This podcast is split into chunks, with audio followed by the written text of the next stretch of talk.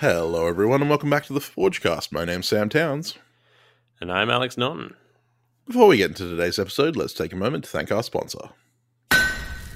This week's Forgecast comes to you thanks to Australia's finest purveyor of all things abrasive, Rob at Weber Abrasives. So after the show, check your stocks of grinder belts, hand sanding sheets, needle files, and more, and restock what you need at webers.net.au. Yes, with that being said, what have you been getting up to this week, Alex? Been a busy boy. Yeah, some health stuff made my week a little slower than I would have liked, but I did manage to get quite a bit done. Um, I finished. Had your entire the, entire Instagram following convinced that you were dying. Because yeah, nobody reads text descriptions. Apparently ever, not. Apparently. Um, no. The um, I finished the joke Sloyd knife, uh, which I can't reveal publicly because uh, the intended recipient follows me on Mm-hmm. Instagram and they haven't gotten it yet. So I'm really looking forward to dropping that really terrible joke because um, it, it came out really cool. Um, I started uh, and finished a multi blade trapper slip joint uh, to test my speed because we've got the 48 hour dagger challenge coming up and I wanted to um, see how fast I could do something complex because I'm going to need that practice. mm-hmm. um, and I did it in 18 hours. So it was pretty relaxed 18 hours, which kept having interruptions and things. Um, so it came out really nice as well. Um, and I'm, I'm, pretty happy with it. I'd never done a multi blade slip joint before. Um, I did the multi blade liner lock, which was, even though it seems like it would be more complex, was actually far less complex. Um, mm. Spring tensioning two blades. Yeah, and having everything line up perfectly and, and not interact with each other because there's no center um, liner or Divider, spacer yeah. between them. It's it's literally right next to each other. So um, I, I, wanted to test: can I do something that I've never done before that's very complicated and do it fast um, with a high level of detail? And I was pretty happy with the results for 18 hours. So um, it was literally done just to practice for the 48 hour dagger challenge without doing something that looks anything like or is related to what I'm going to be doing, which is my super secret project. So Mm-hmm. we're less than two weeks away now. So I know. Um, I still haven't finalized my design. oh, really? Oh, jeez. Yeah. Uh, mm. Um, well, speaking of not finalizing designs, I had planned because my my super secret build is so insanely complicated that I had planned to do it in monosteel just because you know min- minimizes any risk and makes it a bit easier to finish and all that. Uh, and then I thought, you know what? If I'm going this hard, I may as well make it high layer Damascus as well. So, oh yeah, do it. At least you can make the. At least you can make the bar beforehand. Yeah, so basically between now and then I want to have the bar as ready as possible, like uh, flattened off as best I can and uh, thicknessed properly and um, yeah, my my slate is clean now up until then, so I've, I've got to while away the time between now and the challenge uh, somehow. So I thought, why not make a uh, a, a large bar of of high layer Damascus? So um, I've cut the pieces, and uh, tomorrow, if the weather actually is kind to me, I'll be starting to produce that because uh, the weather here has been awful, wind storms like you wouldn't believe. Um, so Do you still have that chunk that I sent you? you do. Uh, I, I do. I, I used most of the f- big one, the three pound one. Uh, yeah, Um, no, I that- meant the, the other stuff that I sent you recently. It's probably not big enough to do a dagger blade out of.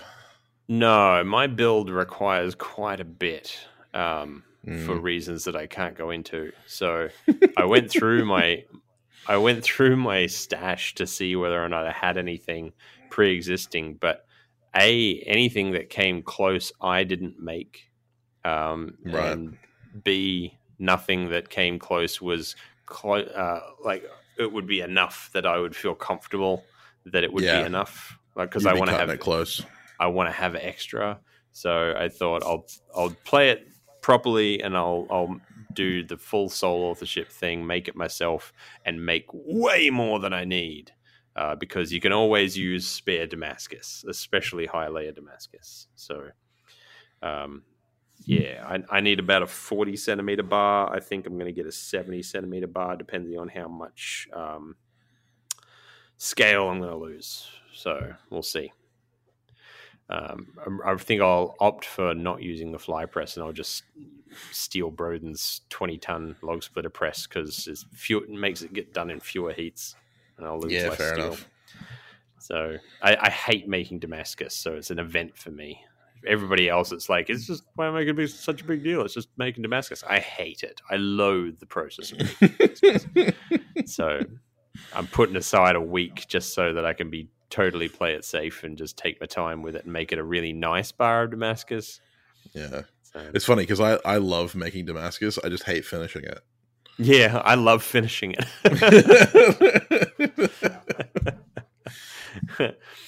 uh, my song of the week this week is um, it's a cover of an incredibly famous song, and it's a covers can either be terrible or they can be phenomenal. Um, this one's both. Mhm. it's it's so bizarrely weird that it's awesome. Um, it's a cover of the song "Comfortably Numb" by Pink Floyd, which um, objectively, in any pantheon of the greatest songs in history, that would have a place in the the top X number of songs. Yeah, it has to Um, be. Yeah, has to Yeah, there. like if you were to ask anyone that loves music for like the the 50 greatest songs ever written, "Comfortably Numb" would have to be in there somewhere. Um, Mm. If you're like me, it would be very close to the top. Um, Mhm. But yeah, it, it's it's just it's objectively one of the greatest songs ever made. Um, but I've actually mentioned this cover before on the show, but haven't actually added it to the playlist.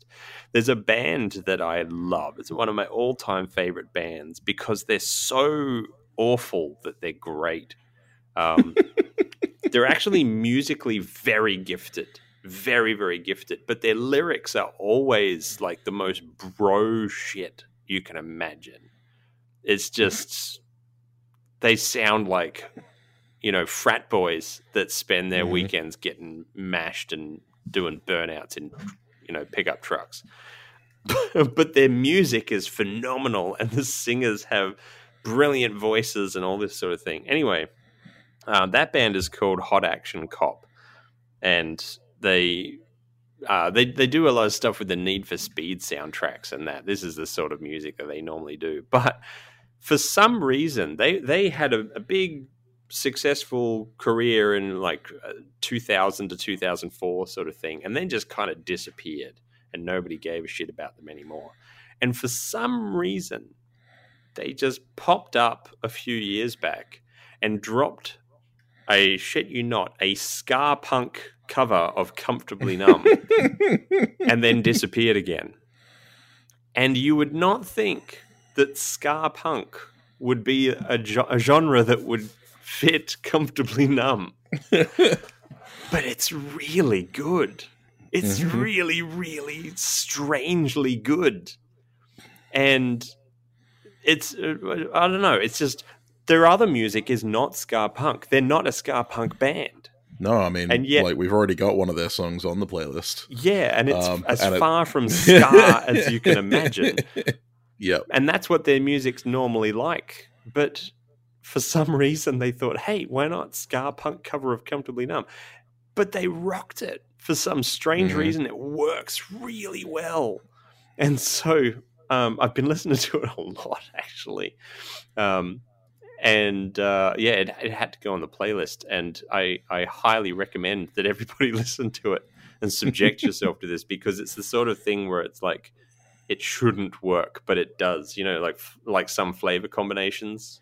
Like, you don't think you know apple and cheese will work together. They sound like they won't work at all, but then you eat them and you're like, oh my god, where has this been all my life? It's it's kind of like that. Fair enough. So, what about you, Sam? Yeah, I see you making blades again. Oh god, yeah. It's almost like my business name isn't Sam Towns Bladesmith. I haven't made a, I haven't forged a knife in what it feels like forever. Um, but yeah, the the other day when I was in the shop, I finalized, I finished building the, uh, the finished relining my postbox forge, and I had it fired up, and you know, it was doing the curing cycle, and I was kind of like, while it's curing, I should forge a knife. Mm. uh, and one of the big things is that my girlfriend, um, I cook at her place a lot because I love cooking, but I haven't had an opportunity to cook a lot uh, since I moved out.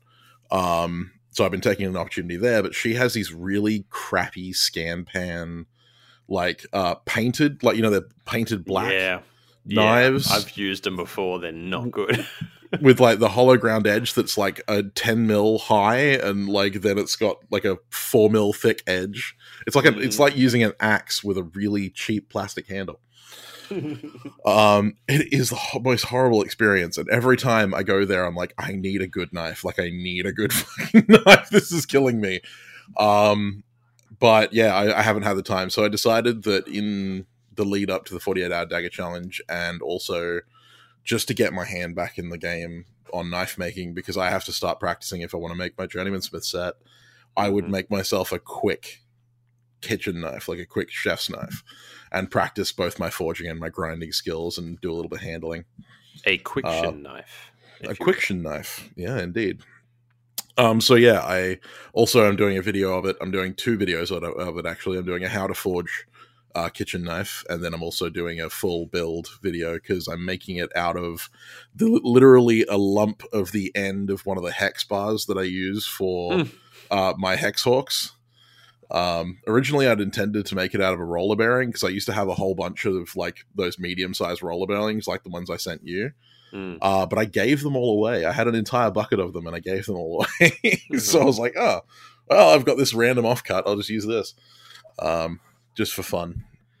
Um, but I also spent the afternoon after I did that uh, cutting hammer billets uh, in preparation for making stock for Sydney knife. Uh, for, not sorry, uh, Adelaide, Adelaide, knife show in yeah. November. Um, I cut twelve billets, four th- three pounders, four uh, two two and three quarter, and four two and a half.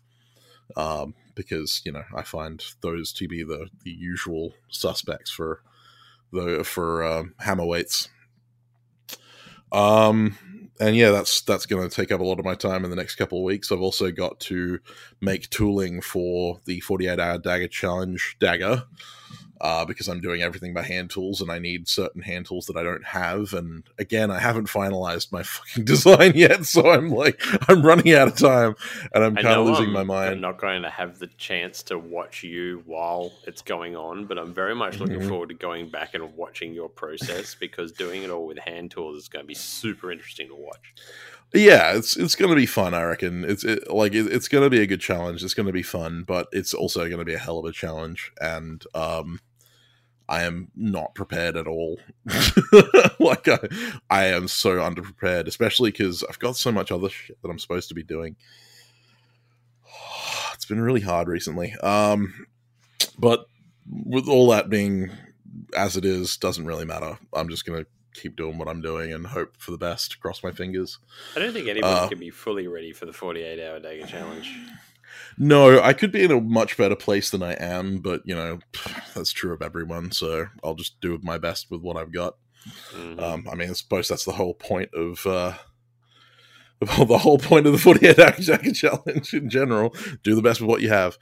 Um, but uh, funnily enough, very much like your song of the week this week, uh, mine is a little out there. Um, and it's it's a band that I was actually introduced to by a friend of mine who is a massive metalhead. Like they only listen to metal and their like their idea of like soft soft music is just like soft metal and then they listen to everything up to like black and death metal and all that kind of stuff and they have this wide range but they wanted to introduce me to metal and they thought that this band would be like a perfect intro and it Deep had metal. to be it had to be introduced to me through the music videos because their music videos are the most hilarious thing I have ever seen in my life. Right. They are so incongruous and weird. It is a German metal band. Um, and it's it's it's not Rammstein, um, but it's a it's a German metal band called Electric Callboy.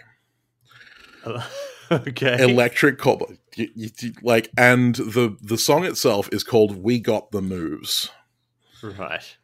And having watched it, I swore I'd just had a really bad LSD trip. but they've got so many of these amazing like music videos where they did they've done like 80s like um they did like an 80s jazzercise ripoff. I oh god, it's so weird, but the music is really good. Like it's actually really catchy. and it's actually like it's not metal as you would think of like thrash metal or anything like that. It's, you know, Metal has a wide range, though. it is incredibly yeah, it is incredibly nuanced. But honestly, after being introduced to these guys, I just kind of became, you know, like a bit of a fan myself. But I, it, you cannot experience it without watching the music video with it for the first time Right. because it just it gives you a whole different experience. uh, and yeah, I highly recommend watching We Got the Moves the whole way through because it just gets weirder and weirder as it goes. Like it starts pretty weird, but um, and I love the bowl haircuts. Like they've all got these amazing, you know, bowl cuts right. for the for the video. It's hilarious. But yes, Electric Callboy. Right. Well, we have um, quite a few emails, yeah, let's do those. um, or we have inspirations. I'm cool with either, but seeing as I already Okay. said we should do the emails.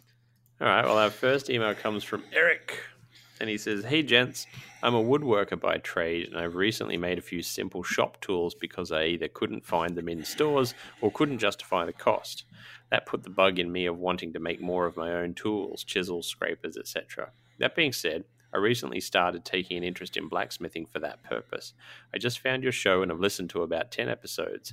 I appreciate listening to you talk about the craft, and as I'm hoping to set up a simple solid fuel forge in my yard, I really hope you decide to do the $100 challenge. Thanks for all you do. Grace and peace, Eric. Thanks, We've Eric. actually, I've been getting inundated with messages, people saying we need to do the $100 Yep. challenge. Literally every second message I got in the last week has just been, "Do it, do it." Uh huh. So, next email comes from Brad. He says, Hi, Forgecast. After two years of making knives and giving them to family and friends, I'm now happy with my fit and finish. I am now considering going to a local market to test the water and get my name around locally. I'm using 1084 heat treating in a gas bottle forge using heavy wall pipe with a thermocouple, three normalized cycling, heat up to 800 ish, and checking on with a magnet, and then into oil with a temper of two by two hours at 200 degrees Celsius. The test bits that I have snapped look good, skate a file, and the owners of the knives have been given away say that they hold an edge and are easy to sharpen. I would like to know the hardness of my work before selling for peace of mind. My questions are one, how often do knife makers check the HRC of the knives they make? Two, what options do beginners have to test a blade with a limited budget? Three, as I have been learning, I am the only one using canola oil for quenching. Um, oh, I have only been using canola oil for quenching. I will be purchasing a proper quenching oil for future blades. Do you think the change of oil will make any major changes to the end result of the heat treatment? Thank you for all the great information you share and keep up the good work. P.S. The $100 challenge is a must. Thanks, Brad. Thanks, Brad. Thanks for the email, Brad. So, to answer your first question, how often do knife makers check the HRC of the knives they make? In general, not as often as they should. But I, like, it really depends on the maker. Um, I will openly admit that I have almost never checked the HRC of my knives. Mhm. Like, the only- the I only time- same thing. The only time I've ever really checked the HRC of my knife is when I was going for mass spectroscopy on a couple of random scrap bits, and I had some knives with me, and the center that I went to had an HRC tester, so I had them tested. Um, and because I knew that the system that I'd used, I basically just assumed after that that that was the reliable result I was getting, not that I advertised a certain HRC. And that's the only reason you really do that is Mm. to advertise the HRC. If you're I don't advertise HRC as well of the multiple Yeah. of the same knives, and you want that consistency, you really want to be able to know what the HRC is. Yeah, that's it. I mean, I don't advertise HRC on mine. I advertise usability. I test my knives to destruction in many cases, and in the cases where I'm not destroying them, I'm selling them. I test them before I sell them. Well, this is it, Um, and it's a it's a probably a controversial thing to say, but it is me. Um, um, I think people often will see other knife makers doing a thing and then assume, oh, this this has to be done this way, and then they'll go and just sort of repeat that over and over again. And, and there's so much more to how a knife performs than its Rockwell rating. Mm. Um, I mean, you could have a knife that is, you know, fully tempered and sitting at 64 HRC, but it's full of microfractures. So as soon as you actually go and use it, gigantic grain. yeah, or or a million other things that could be wrong with it. It could be a handle covered in hot spots that makes it painful to use. There's there's so much more to it than just the the HRC. So um, what Sam was saying he does with his knives is the same as what I do with my knives. Test the hell out of them before we make them pretty to make sure they're actually going to stand up to what they um, are advertised that they are capable of doing. And um, really, you sort of get an indication of at least the range of the HRC from that.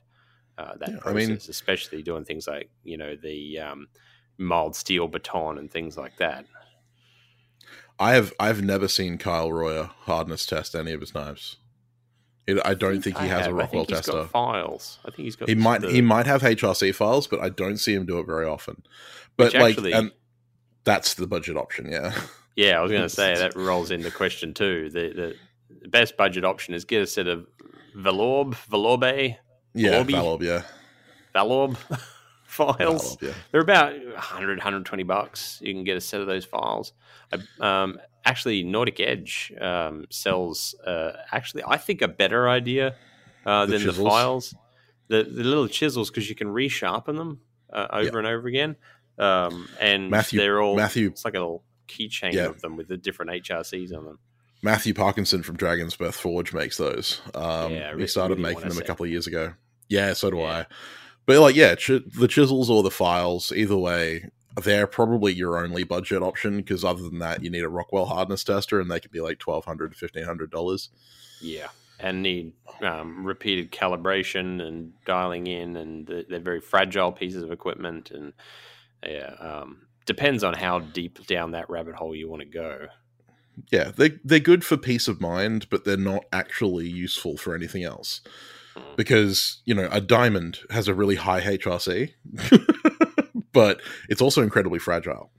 There is a halfway point between files and chisels uh, and the HRC testers, and that's the little um, lens testers, where basically you have a calibrated center punch and you hit that center punch into your work, and then uh, look down a little scope to see how deep the punch mark Yeah. went on a little looks like a little sniper scope that you look down. Mhm. I can't remember what they're called. Um, they're Uh, still three or four hundred dollars, but it's Yeah. cheaper than getting a full-on HRC tester. The higher the accuracy of the test, the more expensive it gets because it's all about like calibration. things, really. Yeah. but Um, it's not yeah. necessary. As for upgrading your oil, it's absolutely going to make a difference, Um, Especially big- in a high-speed big oil. way. Yeah, Yeah, for Yeah. for 1084 or like those simple carbon steels, like, upgrading to a high speed oil is going to massively change your game. yeah, Um, Larrin Thomas, who wrote Knife Engineering, um, did a, a full t- a whole plethora of tests on 1084 using various oils and found that high speed oil maintained the highest conversion rate to martensite out of any of them. yeah. So um, definitely a good investment uh, on your part there, Brad. Um, you'll you'll notice the difference right away.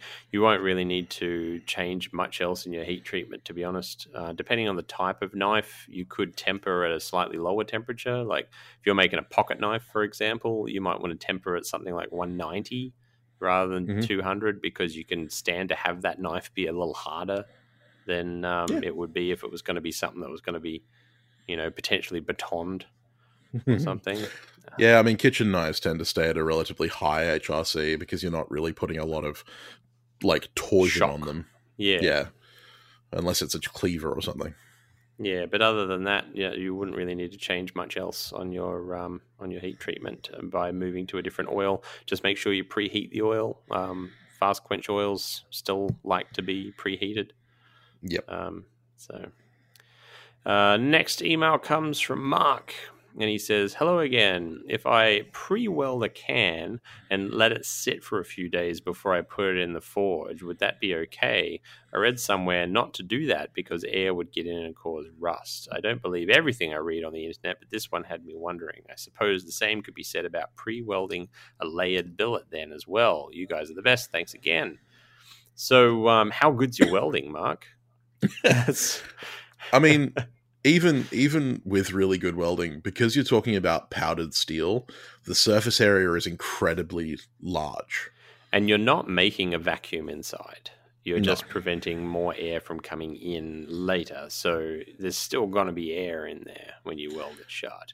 And red rust is self-breeding. So, like unlike um forge scale, which is, you know, FE304, it's red rust is FE203 and it is self-procreating, which is why you would normally end up with rust climbing a sheet of metal. Um so like I wouldn't leave it for very long um, if I'm making canister. When I'm making laminated billets, I normally make them the day that I'm going to use them or the day before, and I normally soak them in WD forty or kerosene.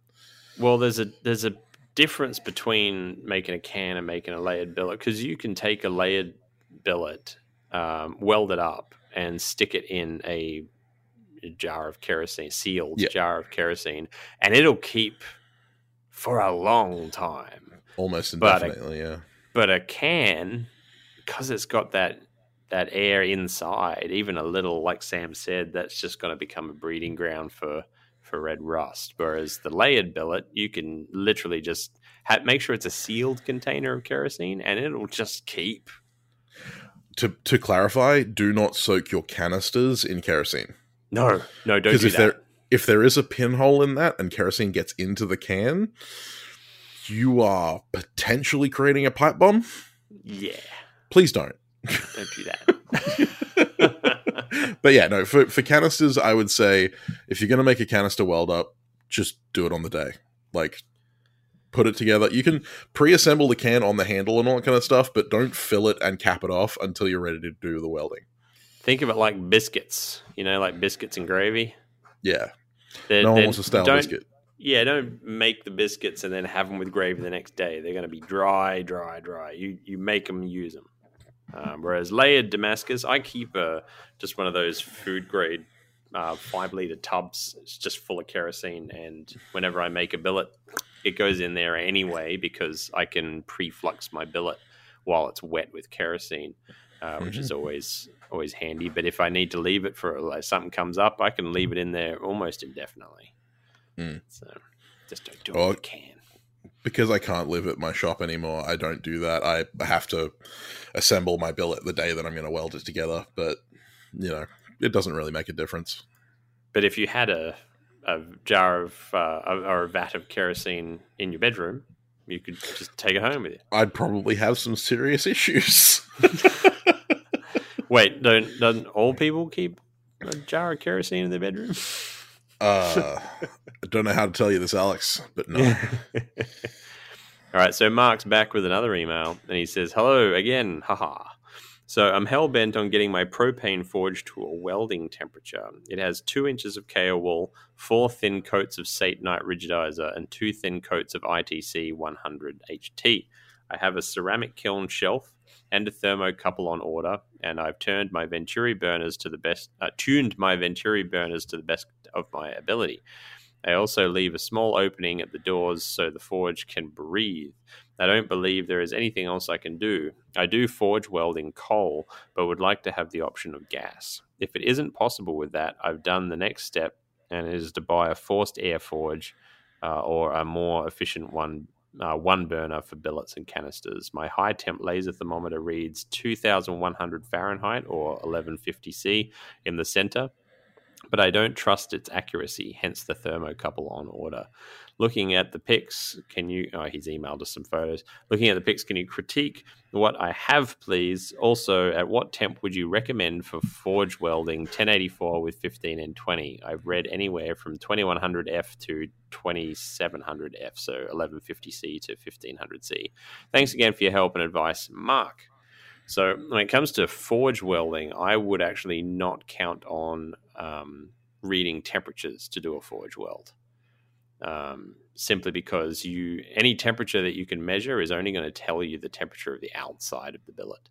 So the best technique I can um, offer is one I learned from Big Fudge, and that's the shadow technique. So you have it sitting on your forge floor, and when you think it's up to temperature, move the billet to one side in your forge. If it leaves a shadow on the forge floor, the core of that billet is not up to temperature yet. If you move mm. that billet and there is no shadow left in its place, that whole thing is up to temperature. Um, so you can then do things like, um, you know, that the forge down um, some quarter inch round bar to a thin point and see if the surface of the billet is tacky. Um, you can see whether or not the f- uh, flux, molten flux, is bubbling on the surface. That'll give you a good idea that it the temperature inside your forge is ready for forge weld. I wouldn't be trying to read the infrared thermometer or a thermocouple and look at the reading of that and say, okay, now it's okay for me to forge weld this billet of these particular steels. I would be looking at the bigger picture. Yeah, and I would and I would suggest trying out some small forge welds first. Do a do a single layer laminate. Do like a Nimai laminate where you just get a piece of inch by quarter inch and slap another piece inch by quarter inch on the top with some flux in between it. Stick it in there and try and get them to stick together. Um, because you'll waste less material doing that, doing that if it ends up going wrong. Um, but the other thing is, of course, once you pull it out the forge at welding temp, you'll know from a coal forge, you'll see that ethereal blue mm. smoke that comes off from the the flux. If you're not seeing that pulling it out of a gas forge, then it's not up to temperature. We had um, an episode uh, called "Getting You Forge Welding." Um, yeah, geez, about what fifty episodes ago now. But looking at looking at your setup, I don't see why it wouldn't be able to forge weld. Yeah, you you like don't I, definitely don't need to upgrade to a forced air burner or, or multi burner forges and things. I use a single small burner post box forge and can forge weld two inch by two inch by four inch billets with no problem. Like really easy at like twenty psi. Yeah, I just I just upgraded mine to a big burner purely because I want to do bigger billets. But like mm. with my small burner, I welded up a six pound billet of Damascus in my post yep. box. So and that was Venturi. It's all Venturi. Um, and like when so we yeah. had Tobias on um, from Apex Ultra, he pointed out quite rightly that um, if you go really heavy on your refractory, it does take your forge longer to get up to temperature because it's not just getting the billet up to temperature, it's getting the refractory up to temperature around it yeah. in order to be able to hold those temperatures. So you can do smaller, lightweight forges that, if designed well, can reach forge welding temperatures, or you can do big, heavy ones that take longer to get up to temperature but can also do those forge welding temperatures. So um, it's there's no sort of secret recipe that it has to be this setup in order to be able to do it. I think Alex and I have both said at, at one point or another that we both wait about 45 minutes to an hour before we start using our forge, forges for forge welding. Yeah. Because that's how long it takes breath. for the. Yeah. Because that's how long it takes for the forge to get truly up to temp. And like every forge is a little different. After a while, you get to know your forge and you can look at it and go, that's ready. Mm-hmm. you just you just know it's like okay, the flames are sticking out about nine inches from the door. I'm pretty sure that's pretty good now because if your refractory isn't up to that temperature, the dragon's breath doesn't happen. Yeah, that's true. Not not to that size, you know. You'll get a little piddly dragon's breath. On the matter of like um thermocouples and stuff, that thermocouple would not last long at welding temps. They just no. like it just they just don't. Most of the guys that I know that have used thermocouples for their welding only use the thermocouple once or twice to make sure that they're getting their settings right, and then they never mm. use mm-hmm. it again because they just don't want to keep running through thermocouple. yeah, it's that getting to know you stage with your forge. Um, but yeah. the temperatures you're talking about are more than enough to forge weld. Um, if you're using a high quality flux like Sure Weld, you can get a forge weld to happen in carbon steel as low as 850 degrees. Celsius, Celsius. that is. Yeah. Um, It's like 15, 50, 1600. I don't recommend going for that and trying for it, but you can do it. Um, so it's, Steel will technically weld to itself in a vacuum, like without Yeah. heat. So um, surface only prep reason- is a big part of it as well. the only reason we need heat here is because we have oxygen in our atmosphere. Damn oxygen getting in the way. Yeah, terrible. So hopefully that helps, Mark, um, and good luck to you. So um, with emails out of the way, who's been inspiring you this week? Well, this is an inspiration that I found very recently, as you and I discussed just before the show. um, and it was one that I kind of just stumbled across on Facebook because someone shared a post of theirs. And the post was about a, a project that they had embarked upon. Um, they're an Italian sword maker by the name of Giovanni uh, Armorero um, Italian Armorer on Instagram and Facebook. Uh, Italian Armorer, all one word. Um, and the project was to source and make a, a rapier entirely from Italian materials by hand, right? So they sourced the blue, like they sourced the iron ore from the mountains of Italy. They made their own charcoal from Italian spruce pine. they then forged the bloomery, made the steel and the wrought iron for the fittings and all that kind of stuff. They did a traditional uh, wrought iron tang and ricasso and then bloomery steel blade setup. And then they made all the wrought iron fittings and they made a Pappenheimer style rapier body, which is one of my favorite hilts for rapiers because it's kind of a mix between a shell guard and a swept hilt rapier. So it offers the ability, the protection of something like a cup hilt that the Spanish really like, um, but it also looks a lot more stylish than it. I don't really like cup hilts, but it's just that really nice uh, ergonomic look. Um, and everything was entirely sourced and made in Italy and like the the pommel was forged to shape like all of the guard was forge welded out of the pieces of wrought iron that they themselves had bloomed. Um and it just it's incredible. Like it is everything i've ever wanted because i'm a huge rapier nerd. Like i am massive rapier nerd. And back when man at arms were doing like their historical builds I would comment on every one of their videos that I wanted a historic rapier build with bloomery steel because they were doing all those Mhm. bloomery katanas and, and they did the Ulfbert and I was like, come on guys, just someone make a bloomery steel rapier. and then here's this guy who finally makes a bloomery steel rapier out of and like Glorious to him, Italian he's- steel. yeah he's doing it to like he's doing it to to kind of honor the tradition of italian fencing and italian fencing is like world renowned uh in like hema circles and and like european martial arts circles like i'm a part of uh, i studied achille marozzo which is an italian style of sword swordsmanship. But um he's doing it to like honor that tradition but also honoring the tradition of the swordsmiths that were making the weapons that these swordsmen used.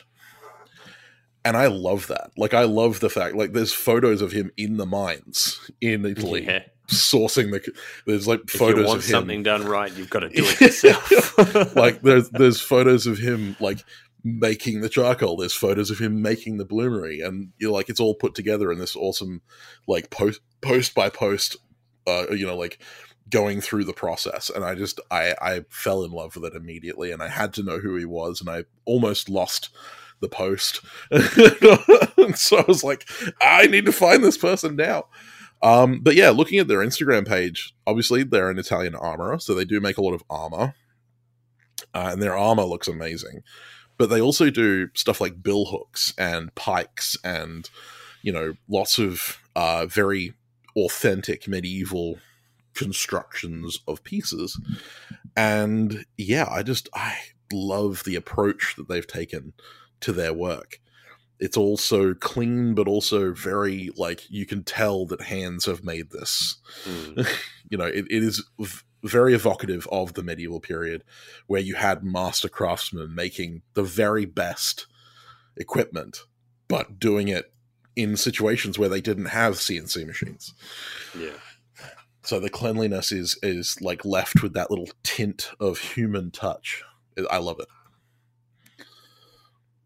Anyway, I'm just gonna fanboy for another another hour or two about this this bloody rapier. Well, it Um, seems that they um, a lot of the writing is in English, so they must be bilingual, and maybe they'll come on the show. I am hoping so. Like, uh, given that I've only just found them, I am going to reach out to them, and we'll see if we can get them here because that would be Yeah. amazing. Absolutely. Who has been inspiring you?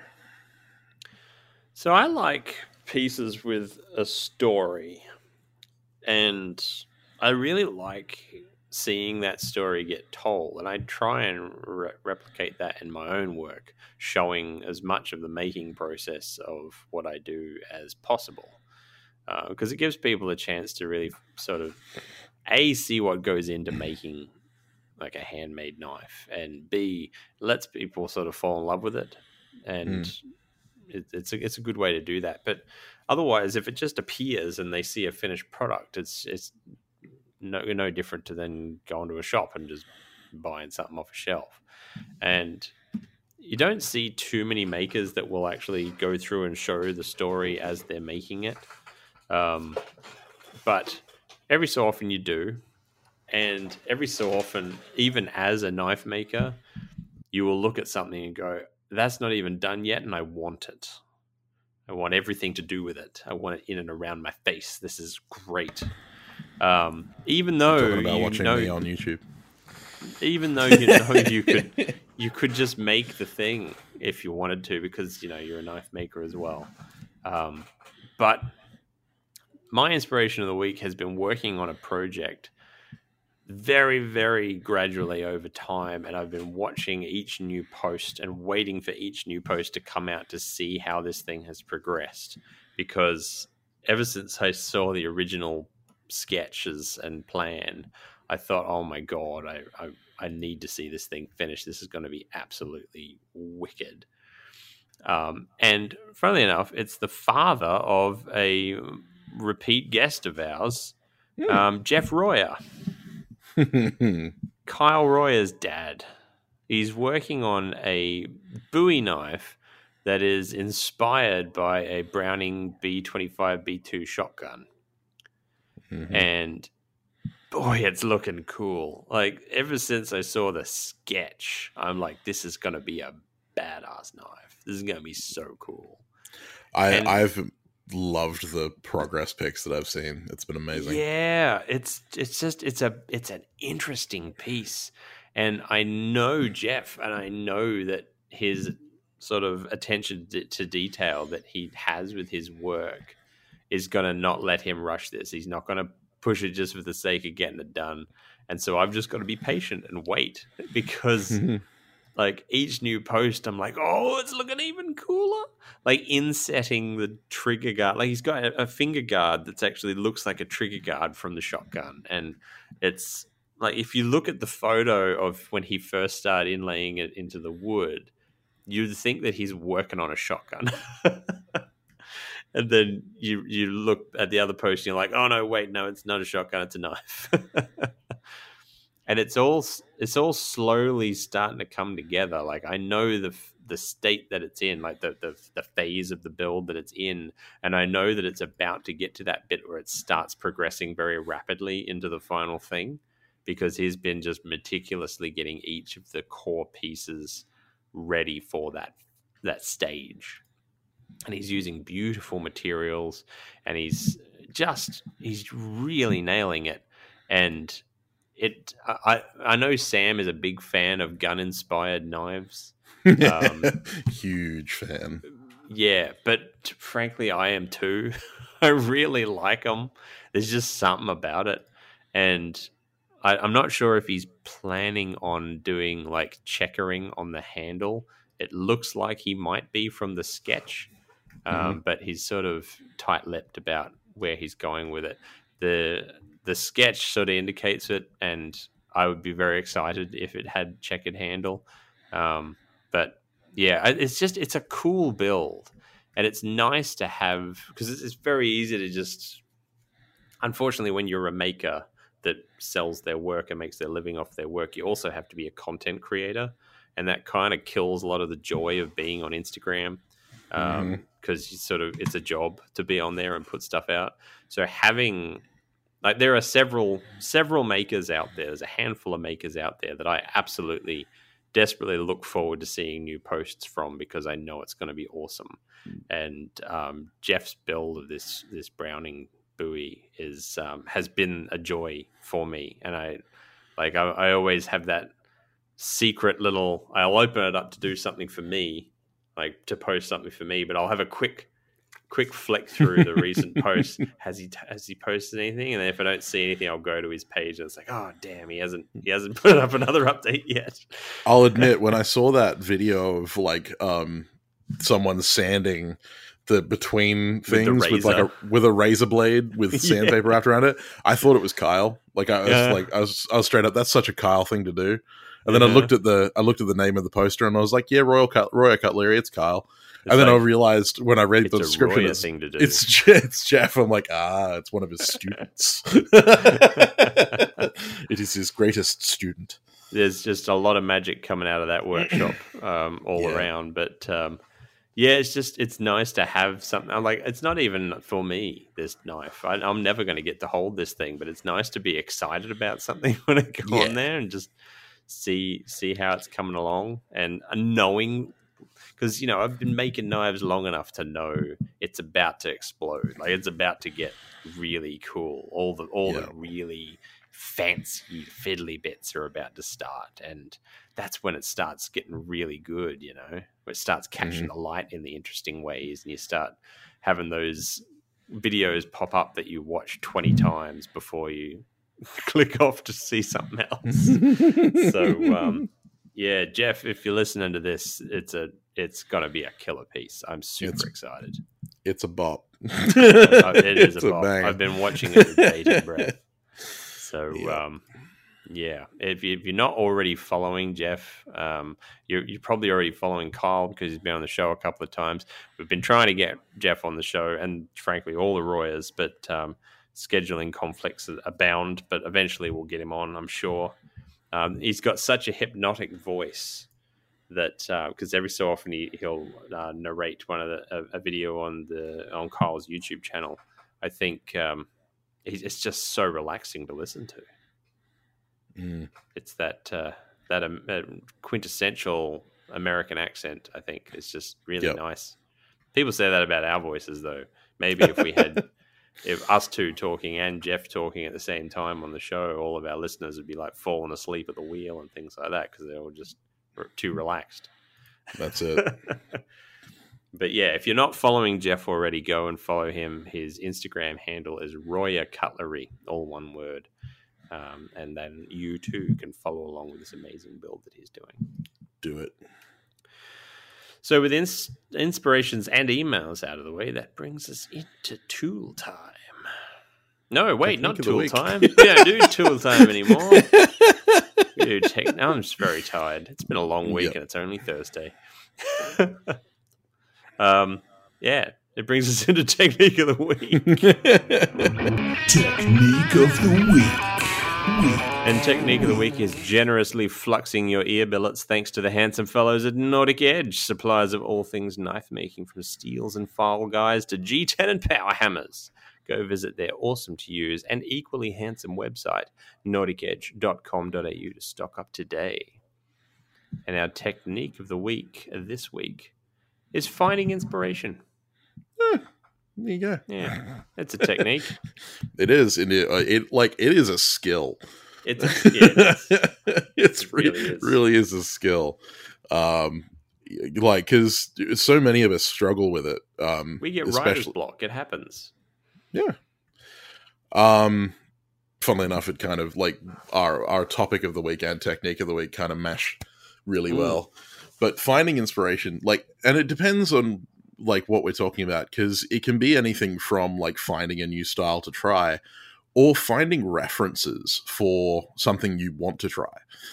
um, like finding measurements and stuff like that for historical builds. Like, how do you go about sourcing information? Um, and it, it can be a real challenge. Um, I know a lot of us have run into that issue because I get a lot of messages asking me for pointers on where to find things.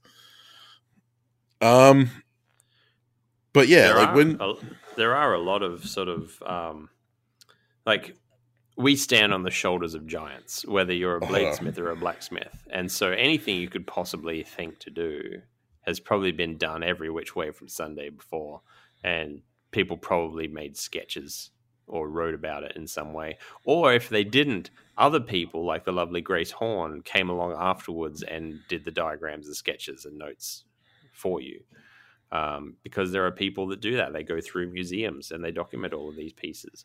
So uh, there are books on uh, architectural blacksmithing. There are books on. Um, I actually have a book behind me that's just about gateways. Mhm. That's it. Just the ironwork of gates and doors and hinges and things from around the world. And it's all in German. I can't understand a single word that's in the damn thing. But it's got incredibly detailed sketches on things. And sometimes I will see a finial of one part of a gate from the 1600s and think, wow, that would look really good on a guard. And that's all it takes sometimes. Yeah, absolutely. Um, and and like it it doesn't even have to be metalwork. Um, so many of the blacksmiths and bladesmiths that I have admired over the years have taken inspiration from nature. Like Mhm. they've looked at the way a certain branch curves or a certain how a leaf looks, and they've kind of gone, you know what would be really cool if I put that into a knife. Cedar Lore Forge is a perfect example of this. Like that, you know, David puts like nature into every one of his builds. Yeah, and nature follows rules as well, and it's the way it, it moves and operates and grows. So you know, learn those rules, and you'll start seeing patterns and and sort of juxtaposition of uh, the way a tree is growing, all the way down to the way mycelium is spreading under the soil. There is a pattern there, um, and those patterns happen because it makes sense, and because it makes sense, it will be visually appealing. And because it's Mm. visually appealing, it can be used anywhere. Absolutely. And, you know, when it comes to inspirations that are actual makers or whatever, a lot of it can come down to not trying, not taking inspiration as a whole, you know, like looking at Kyle Royer's work, for instance, as we've been talking about him a bit today, and taking the whole knife as an inspiration, but taking one thing that he does, you know, like his gun bluing or, you know, his inlay technique or something like that and implementing it in your work or you know trying that in your work. Um looking at the way someone you know makes their profiles flow into like from the blade into the handle like maybe jason knight. Um taking that aspect rather than just taking the thing wholesale and trying to copy it just taking into individual techniques and individual like kind of pieces of a piece um, and trying to utilize that in your day to day. And even outside of bladesmithing, if you're just making in general, uh, you might be somebody who has a very broad range of things that they make. Maybe you dabble in a, a little bit of carpentry here, a little bit of jewelry there, a little bit of metalworking there, and you just are happy to just make things. One of the best possible places you can go to get some ideas is Pinterest Mm, create a Pinterest account and just Pinterest is actually very interesting. As you go through Pinterest and look at things, the Pinterest algorithm learns the sorts of things that you like and starts showing you more and more things that are suited to the types of things that you like to look at. And because of that, after you have avidly used Pinterest for a few weeks, it's really good at showing you really interesting stuff to you. And so it's a really good way to sometimes get presented with things that you normally wouldn't see or wouldn't even know existed. And like Sam said, doesn't mean that you can you go and copy those things, but you will find inspiration in parts or elements of those things, or color schemes, or shapes, or anything. mm. Yeah, and, and it doesn't take much to take from like go from there to snowball into bigger and better things. hmm because you should always put your own flavor on something, but sometimes you just need that little uh, the spark that lights the fire, so to speak. Yeah, that's why one of the reasons I love the 48 hour dagger challenge is because it forces you to find inspiration. It forces you to, you know, look for your own identity uh, identity when it comes to dagger making. Yeah. And your your identity when it comes to how efficient you are. that too. And I mean, inspiration can come in the form of like practical use of time. You know, watching Niels and how he makes use of his time during the 48 hour dagger challenge was a direct inspiration for me in how I go about working in my shop. I'm still not entirely convinced Niels hasn't worked out the secret of time dilation and Ah. can actually like stretch time out and get Hundred more percent. done. He just he just moves so fast that time slows down. yeah, yeah, that's Yeah. right. Um, but as Sam said, uh, our technique flows very closely with our topic of the week, which is uh, suggested by Sam as combating stagnation. Sometimes we hit those plateaus, and they are they take more energy to get out of than they took to get into.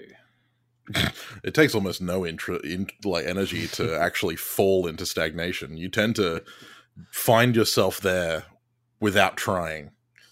Mhm. and sometimes you don't even realize it. Sometimes it takes sort of stepping back and looking from the outside and realizing that the last ten projects that you did are all pretty much the same thing. Uh, and You haven't you haven't bettered yourself, or you'll you'll have like a Facebook memory pop up and from two years ago, and it's like, oh, my work still looks the same. That's not good. Yeah. I've had a lot of that recently where I've kind of been looking at my past work and kind of going, where have I been making improvements? Where have I been challenging myself? and And- once again, it's why the forty eight hour dagger challenge is good. Forces you to improve very quickly. Yes. It's it's a great self motivator because obviously there is no outside impetus in the 48 hour dagger challenge. You're not going to win anything. No, And yet all of us push ourselves to the absolute limit because we know we have to. hmm But for no other reason than because we have to. hmm that's it's unspoken, that's kind of it's true. You, you've kind of hit the nail on the head of what it takes to break out of that plateau, though, is because you have to. Because if you realize you're in that plateau, if you realize you are stagnating, you're going to. It also comes hand in hand with the realization that if you don't change something, you'll still be there in another year. Yeah. And change is scary. Like, because breaking out of stagnation means change. And change, like, I don't, haven't met a single person that really likes change. There are people who say they like change, but most people prefer comfortability over change because change is uncomfortable. Mm. And to change the status quo tends to be really scary and really, like, exhausting because you have to start thinking again it's Mhm. so easy to fall into that trap of like i don't have to think about this i can just plod on with my life and i'd rather deal with the comfortable now than the i don't know what's going to happen in the future then And there's fearful thoughts that happen, like, what if I screw it up? What if I fail? But I'm here to tell you, what if you don't? mm. and even if you do what's the worst that happens you learn It's a it's a unequivocal truth that all success is is the end result of a thousand failures. Mhm. It's it's a real thing. People don't just try something and then win at it. You know, it's it, it's you're not seeing all of the work that they did to get to the abilities that they have. So if you're stagnating, you're just uh, every every week that you spend in the same place, you're robbing your future self of time that could have been spent becoming a cooler person. yeah the amount of times that i've turned around and gone i wish that i'd started doing x five years ago so that i'd Mm. be like really good at it now like I was actually came having to- this conversation with my wife just last night. It's like I, I kind of wish I just left school and got into knife making. Yeah, um, uh, like, Where you would I be now? I was, you know, I was, I was talking about it with my girlfriend. I was kind of like, you know, what if when I'd started fucking Duolingo like six years ago, if I'd actually stuck with it, I'd be almost fluent now. Mm. right? Like, but because I dropped it after six months, I have nowhere near like I've lost all of the progress that I made, and I've forgotten most of it.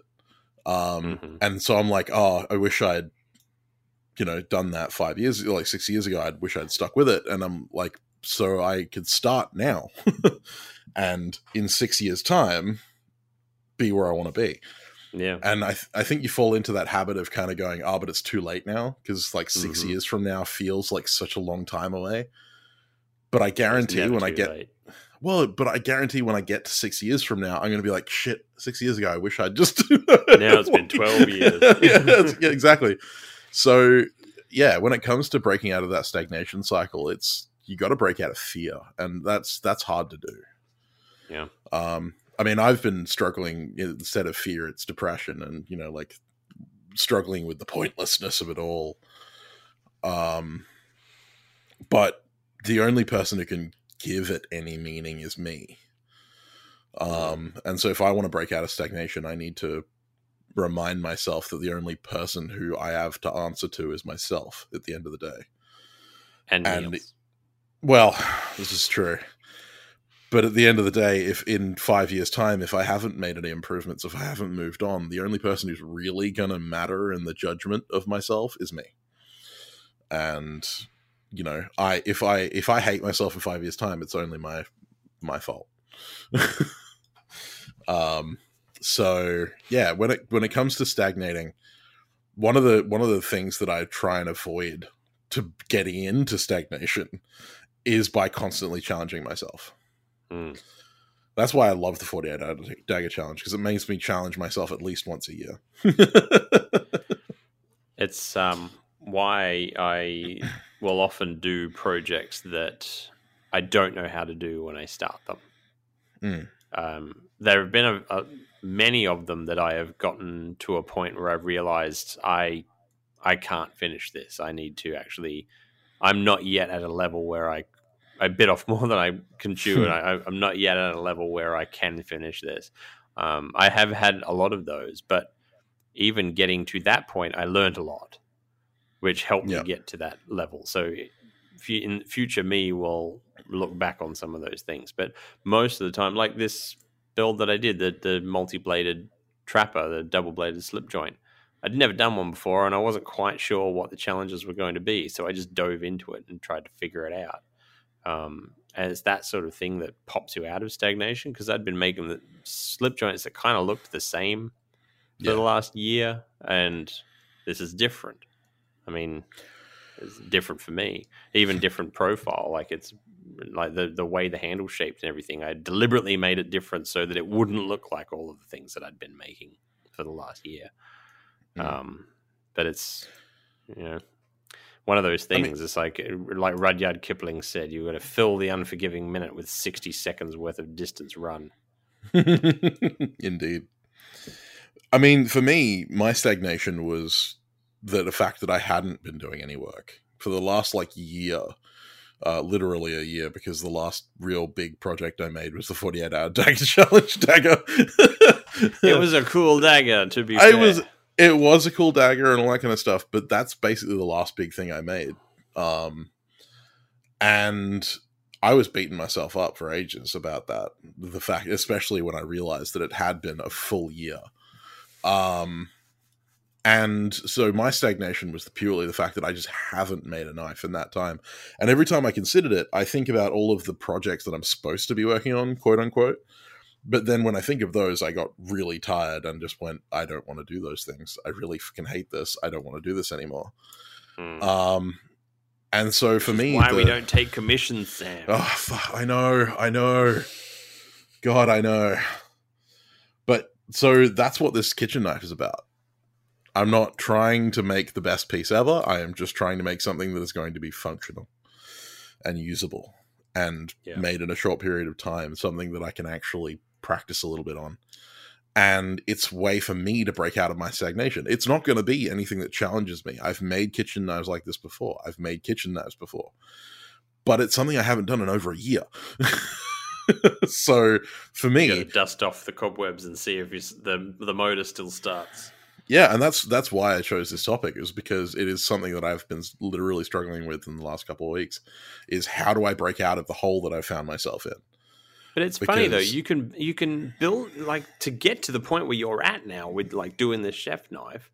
There's this whole like set of conversations that you have with yourself leading up to it that's filled with what ifs and you know Mm, it's usually what ifs. But then if you can just for just one afternoon force yourself to just do it no matter what just just do it at the end of it you've done it and all of a sudden those what ifs are all answered and For- it's sometimes it just takes that one afternoon of strength to be able to realize that all of it was illusion and that your way forward is clear Yeah, and like for me, the big thing was the thing that was holding me back was my commissions because I would so often be standing in that workshop thinking about how I need to work on these commissions and just not wanting to. It was the last thing I S wanted to do. Uh, yeah, the should. Mm. but um, I wanted to make stuff. It's just that I didn't want to make the stuff that I should be making, right? Quote Yeah. unquote. The S word. And so therefore, Mm. I felt like I would be wasting my time to make anything else. And so I just Mhm. didn't make anything. And so it wasn't until I realized that I'd spent like weeks sitting and watching a computer screen or sitting and staring at my own navel that I was like, a day spent making something other than what I'm supposed to be working on is better than a day spent doing fuck all. Yeah. right? Like at the at least at the end of the day, I will have something, and I have uh, the big thing that I get out of it is not the knife that I make at the end of the day. It's not the practice I get. It's the momentum. Do you know that's um, exactly what led to me realizing that I absolutely could not take commissions? Mhm. I was um, swamped under sitting under a pile of like twelve things on my to do list that I would go into my workshop and think, oh, I, I should be doing this, you know, the S word, and Mhm. um, I just on a whim thought, you know what. Fuck it. I'm taking a week for me and I'm just going to make something. I'm going to make it up as I go. I'm just going to make something cool and just like get the juices flowing. And that was uh, like that was the intent of it. It's like I feel creatively blocked. I'm just going to make something that's just cool. And I made at the time it was the sub hilt um, fighter that I made. You remember Yeah, the yeah. antler handle and that? Yeah. Um, and it was just it was just fun. I didn't really have a plan. I just thought, bugger it, I'm just going to make this, and I made it. And I had so much fun making it. Like at no point, I kept running into challenges and things because sub hilts are tricky to make. Like they're yeah, they're a pain in the a lot harder than you think they are. And I went into it thinking, oh, it'll be fine. And then like halfway through, I was like, why did I choose a sub hilt? God damn. But I never, even with all of the challenges, I never stopped having fun making it. And I loved that knife. And like, part of me is really sad that I sold it because I, I, I Mhm. really liked it. And every so often I go back and look at the, the, the video of me cutting the rope with it because I really like it. And I got to the end of it and got it sold and I got rid of it. And then I looked back at my pile of commissions that I was, should have been working on that week. And all of that sense of fun just drained away from me, all of that uplifting feeling that I'd had. And I realized for the last week, I have been really enjoying my job. Like, Mhm. really enjoying it. It felt like a hobby again, but I was unbelievably able to make my living with this. And now it feels like a job again Yep. and I realized if I didn't have the commissions, every week would be like that. It's like a millstone around your neck. Yeah, and I, I dedicated myself at that point to try and clear my list of commissions. And to be honest, I'm only just now reaching the end of that freaking list. Hmm Uh, and it took me that long. Like, how long ago was that subhilt? years. yeah, Literally And this, years. This is this is what it is. Like it's it's it started out chasing a feeling, and I shouldn't have been chasing the feeling. That feeling should be the default for people like us. Absolutely, 100%. Like we don't do this for the money. Oh God, none of us are, none of us are getting rich doing this. Like the amount of people who've asked me like how do you get rich making making knives? You don't. you do it because you love it. And people go like, you know, why do you keep doing it? I'm like, because I love it. But then I realize I don't love it because I, what I'm doing right now is freaking killing me, and that's because it's commissions. It's a millstone around my neck. It's projects that I don't want to work on. Yeah. and yeah, so that was that was the big thing for me. That was that that was the moment where I was kind of like, I need to make something, and it has to be not be the things that I'm supposed to be working on. um, because even like the projects I made for Adam's wedding, technically weren't commissions, but because they were things that I obligated myself to make in my own brain and had a time limit for by a deadline, yeah, it, it that was a, that was a painful experience as well. yeah. So it's it's one of those things where I think putting yourself under those kind of constraints can make things that should be fun completely miserable. And I'm sure you would agree. You would do your best work when you just have fun. Oh, 100%. I mean, look at my 48 hour dagger challenge dagger. That mm. thing was better than 90% of the stuff I'd made in the year previous. Yeah. Because You for those yeah, well, for those two days, I had nothing else to do. Like, and it was just like, this was my design, this was my time, and I could do whatever the fuck I wanted with it. And while I had an absolute nightmare of a time making it, You look back I'm- on it fondly. It was one of those I'm- things where it at the time awful. I Looking back yeah. on, hilarious. yeah, and like, and the thing is that the project, that, the, the product that came out of that at the end of it was amazing for the time that I had. Hmm. Right, like, I admittedly self propriety, self proprietary here, but like, I am a, I am proud of the effort that I put in and the project product that came out of that, and that's in comparison to all the other stuff that I've made because all the other stuff that I've made, I've made under those kind of kind of constraints where I've hated it, Hmm. and so therefore I didn't put my maximum effort in. Um, and that's what I'm worried about is because I want my customers to get the best thing that I can make. But if I hate what I'm doing, they're not going to. yeah. The, Everyone who's bought a knife from me that's been sold at like a knife show or something like that has been getting better work than people who've ordered commissions off me. Hmm. Like 90% of the time. Because the ones that I sell at knife shows are ones that I've just stacked up that I've made over time that haven't had a particular reason to make them. Did you ever finish that monster kukri that you forged on a live stream? It's sitting on a bench. it's waiting. I still can't wait to see that thing finished. It's gonna be fun. I've got a I've got a couple of ones that I want to finish for this uh, for the Adelaide Knife Show. Um, it's one of my favorite builds of yours. yeah, no, it is a pretty cool blade. I want to I want Mm. to finish it. Uh, I've got a cleaver as well that looks really cool that I forged on a live stream as well. That thing's a monster. I'm gonna I finish that up. have a uh, a unreasonable love for kukris. I think they are Mhm. the best looking knife on the planet. Yeah, I'm a I'm a big fan.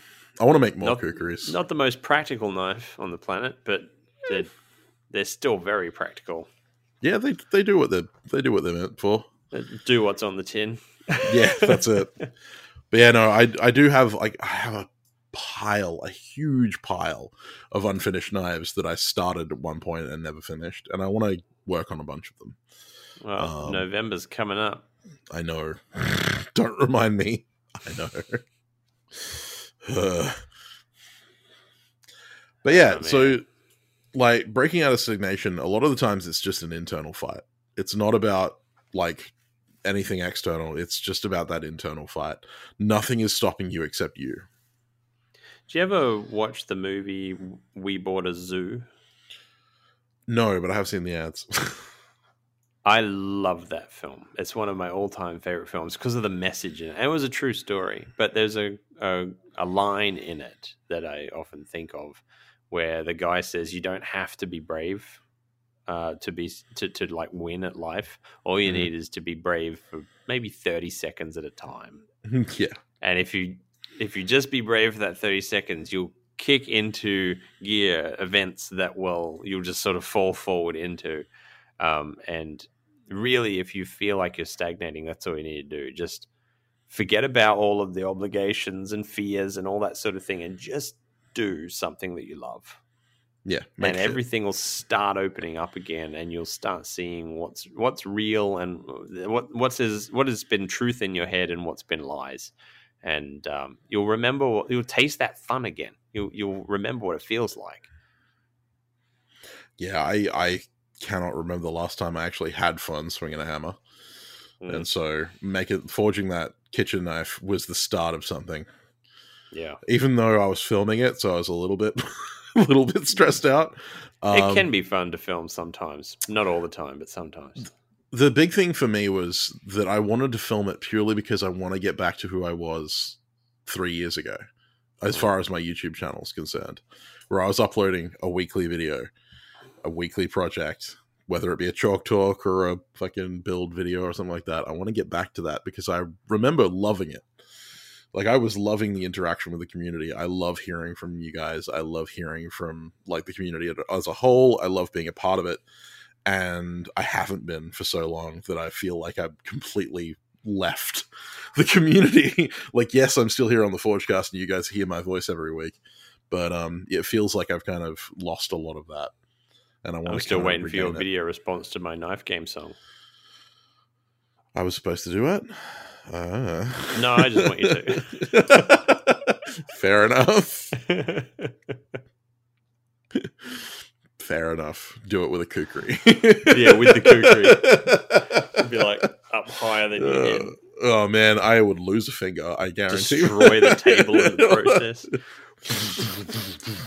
Homer, no knives on the table. Not hurting your precious table. So, um, speaking of things that you could do to have some fun in your forge, we have a competition going at the moment.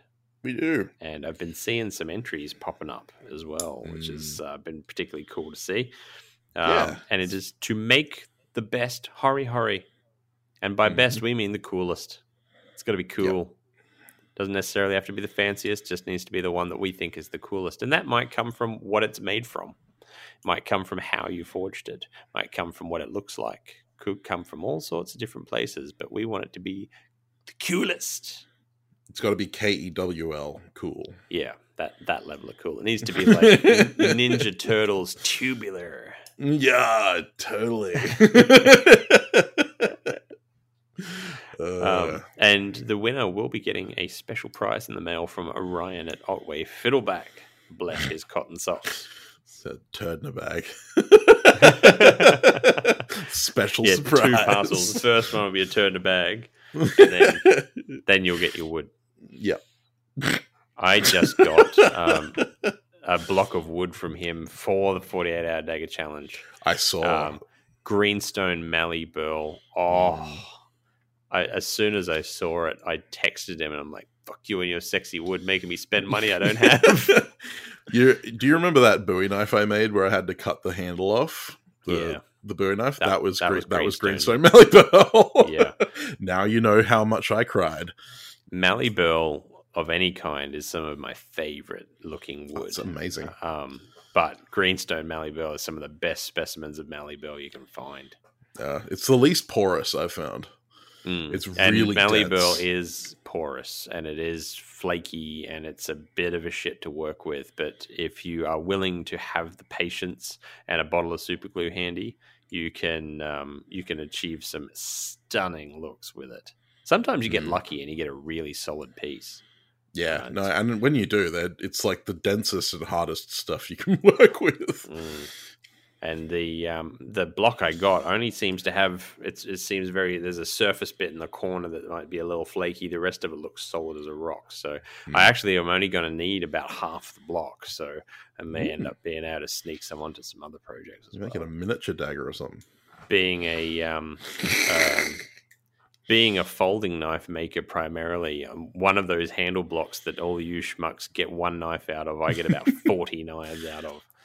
I, I have to say, guys, can you please stop asking me what Alex is making? Because I don't know. I have not told him. Much to Sam's chagrin, I have not told him what it is. the amount of people who messaged me like, oh, it's, it's a folding dagger, isn't it? And I'm like, no, he said it's No, not. That's But way other than too that, basic. Uh, other than that, I don't know. Don't ask me. No, Sam doesn't know. Broden doesn't know. Like nobody knows except my wife, and she's not going to tell you. So Nah. Although, like, I've been seeing Nissa's plans and it looks pretty cool. So, yeah, I really like what she's done. Looks mean. Looks evil. look at, I'm looking forward to seeing how she goes because it'll be a first dagger challenge. Yeah, well, she's doing her practice run now, and even that dagger's looking pretty damn stunning. So Yeah, went um, full frame handle. Very yeah. brave. Yeah, actually, uh, that wasn't out of bravery. That was out of frustration at doing a normal through th- through tang. Fair enough. We got like halfway through it. She's like, "Stuff it! Nah, don't like this." Un- I'm doing a frame tang. Understandable. And then she just like pieced together this frame tang in an afternoon. I'm like, Mhm. Jesus, you, you're learning fast. She's just like slap, slap, pin, pin. It worked. Yep. like, oh god, this is snug. Like, like it takes Abracadabra. just light pressure to actually get it through, and it just sits on there with no rattle. And it like,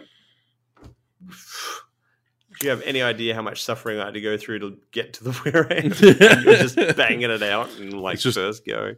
Good teachers. That's that's the trick. Good teachers. That's what she says, but you know, she's done most of it. So, Yeah. well, she's done all of it, but she's learnt most of it. Like I explained the concept of a frame handle, and she just ran with it. So there's going to be a frame handle on the 48 hour for her as well, cool. because because stuff burned throughs apparently. Uh, fair enough. I understand. Yeah. I even on my first um, 48 hour dagger, if you look really closely at the photos, it was two pieces of wood each that had been drilled individually and then glued together. yep. um, because yeah, it's an awful Chis- process. Chisel and glue. It's the old the old school Mhm. way. So, luckily, my plan won't need that. I'm intrigued. Uh, Like I'm waiting. Was- You know, I'm I'm quite happy to wait. I know that like some people are like, oh, can't wait to see what. I'm like, eh, I'm cool. I'll see it when it's there. It's worth the wait, guys. It Worth its It weight in is- gold. it is uh, it's exciting. I've actually ordered a. Uh, it, it just turned up yesterday, um, like a pelican case that's Mhm. dagger sized. Not an actual pelican case, but that kind of shell, Yeah. hard shell case with the the segmented foam in it. hmm um, specifically to store it in when it's finished. Um, cool. Yeah, uh, uh, that's that's how confident I am. I need to invest in a rifle case for shipping swords. yeah, yeah, that would work. You'd be able to fit two or three in there, depending on. Yeah, well, it it's mostly because I had to take that sword up to the Northern Territory, and basically we wrapped it in cardboard and had Mhm. to put it in oversized because it was longer than they allow. And God, it was such a nightmare trying to get it through. Even though it was a blunt HEMA sword, they kept asking Mhm. all these fucking questions, and they tried to get me to open it. And I'm like, "It's taped shut. What do you want me to do?" Uh, and I've So, seen yeah. how you pack things, so you Yes, ain't doing it was that in packed- airport. it was packed my style. So um, Yeah. no, I'm going to invest in a hard hard rifle case so that I can transport swords a little easier on planes. I think Sam actually came out of a babushka doll because of the way he wraps his stuff. Yeah, man, Matryoshka. if, if if ever I order like if, if I'm like, hey, send me a micro SD card, I'm expecting like a shoebox to turn. and I mean like a boot shoebox. yeah, I'm I'm that kind of asshole. I I loved those those videos of the guys that like made uh, that gave a guy a whiskey for Christmas, but it's in like a a cage with like bolts through or Oh, like, that he had to making like bars. through and everything. Oh, or the and there's like a hundred nuts on the ends of the bolts. and once they undo them all, they find out there's actually another set. it's like, yeah, I'm that kind of person. Yep. Except you do it with rags and packing tape, which Yeah. is somehow worse. I think I'd prefer the the metal bars.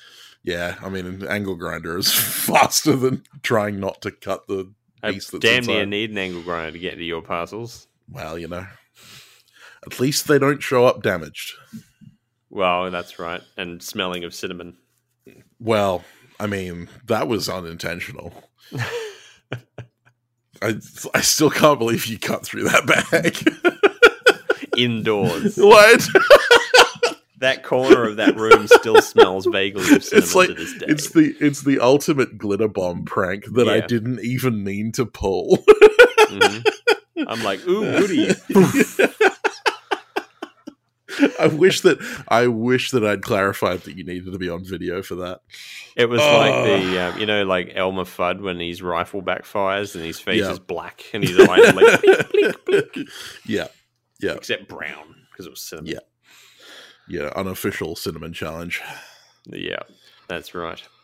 But guys and girls, if you do um, attempt the Forgecast competition, use the hashtag Forgecast competition uh, to let us be able to see your work and see the hori hori that you make.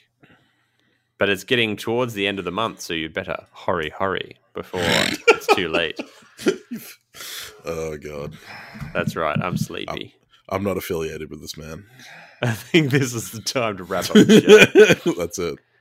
Uh, if you want to send us a question, send it to ask.forgecast at gmail.com or slide into our DMs on Facebook or Instagram. Where can they find you, Sam?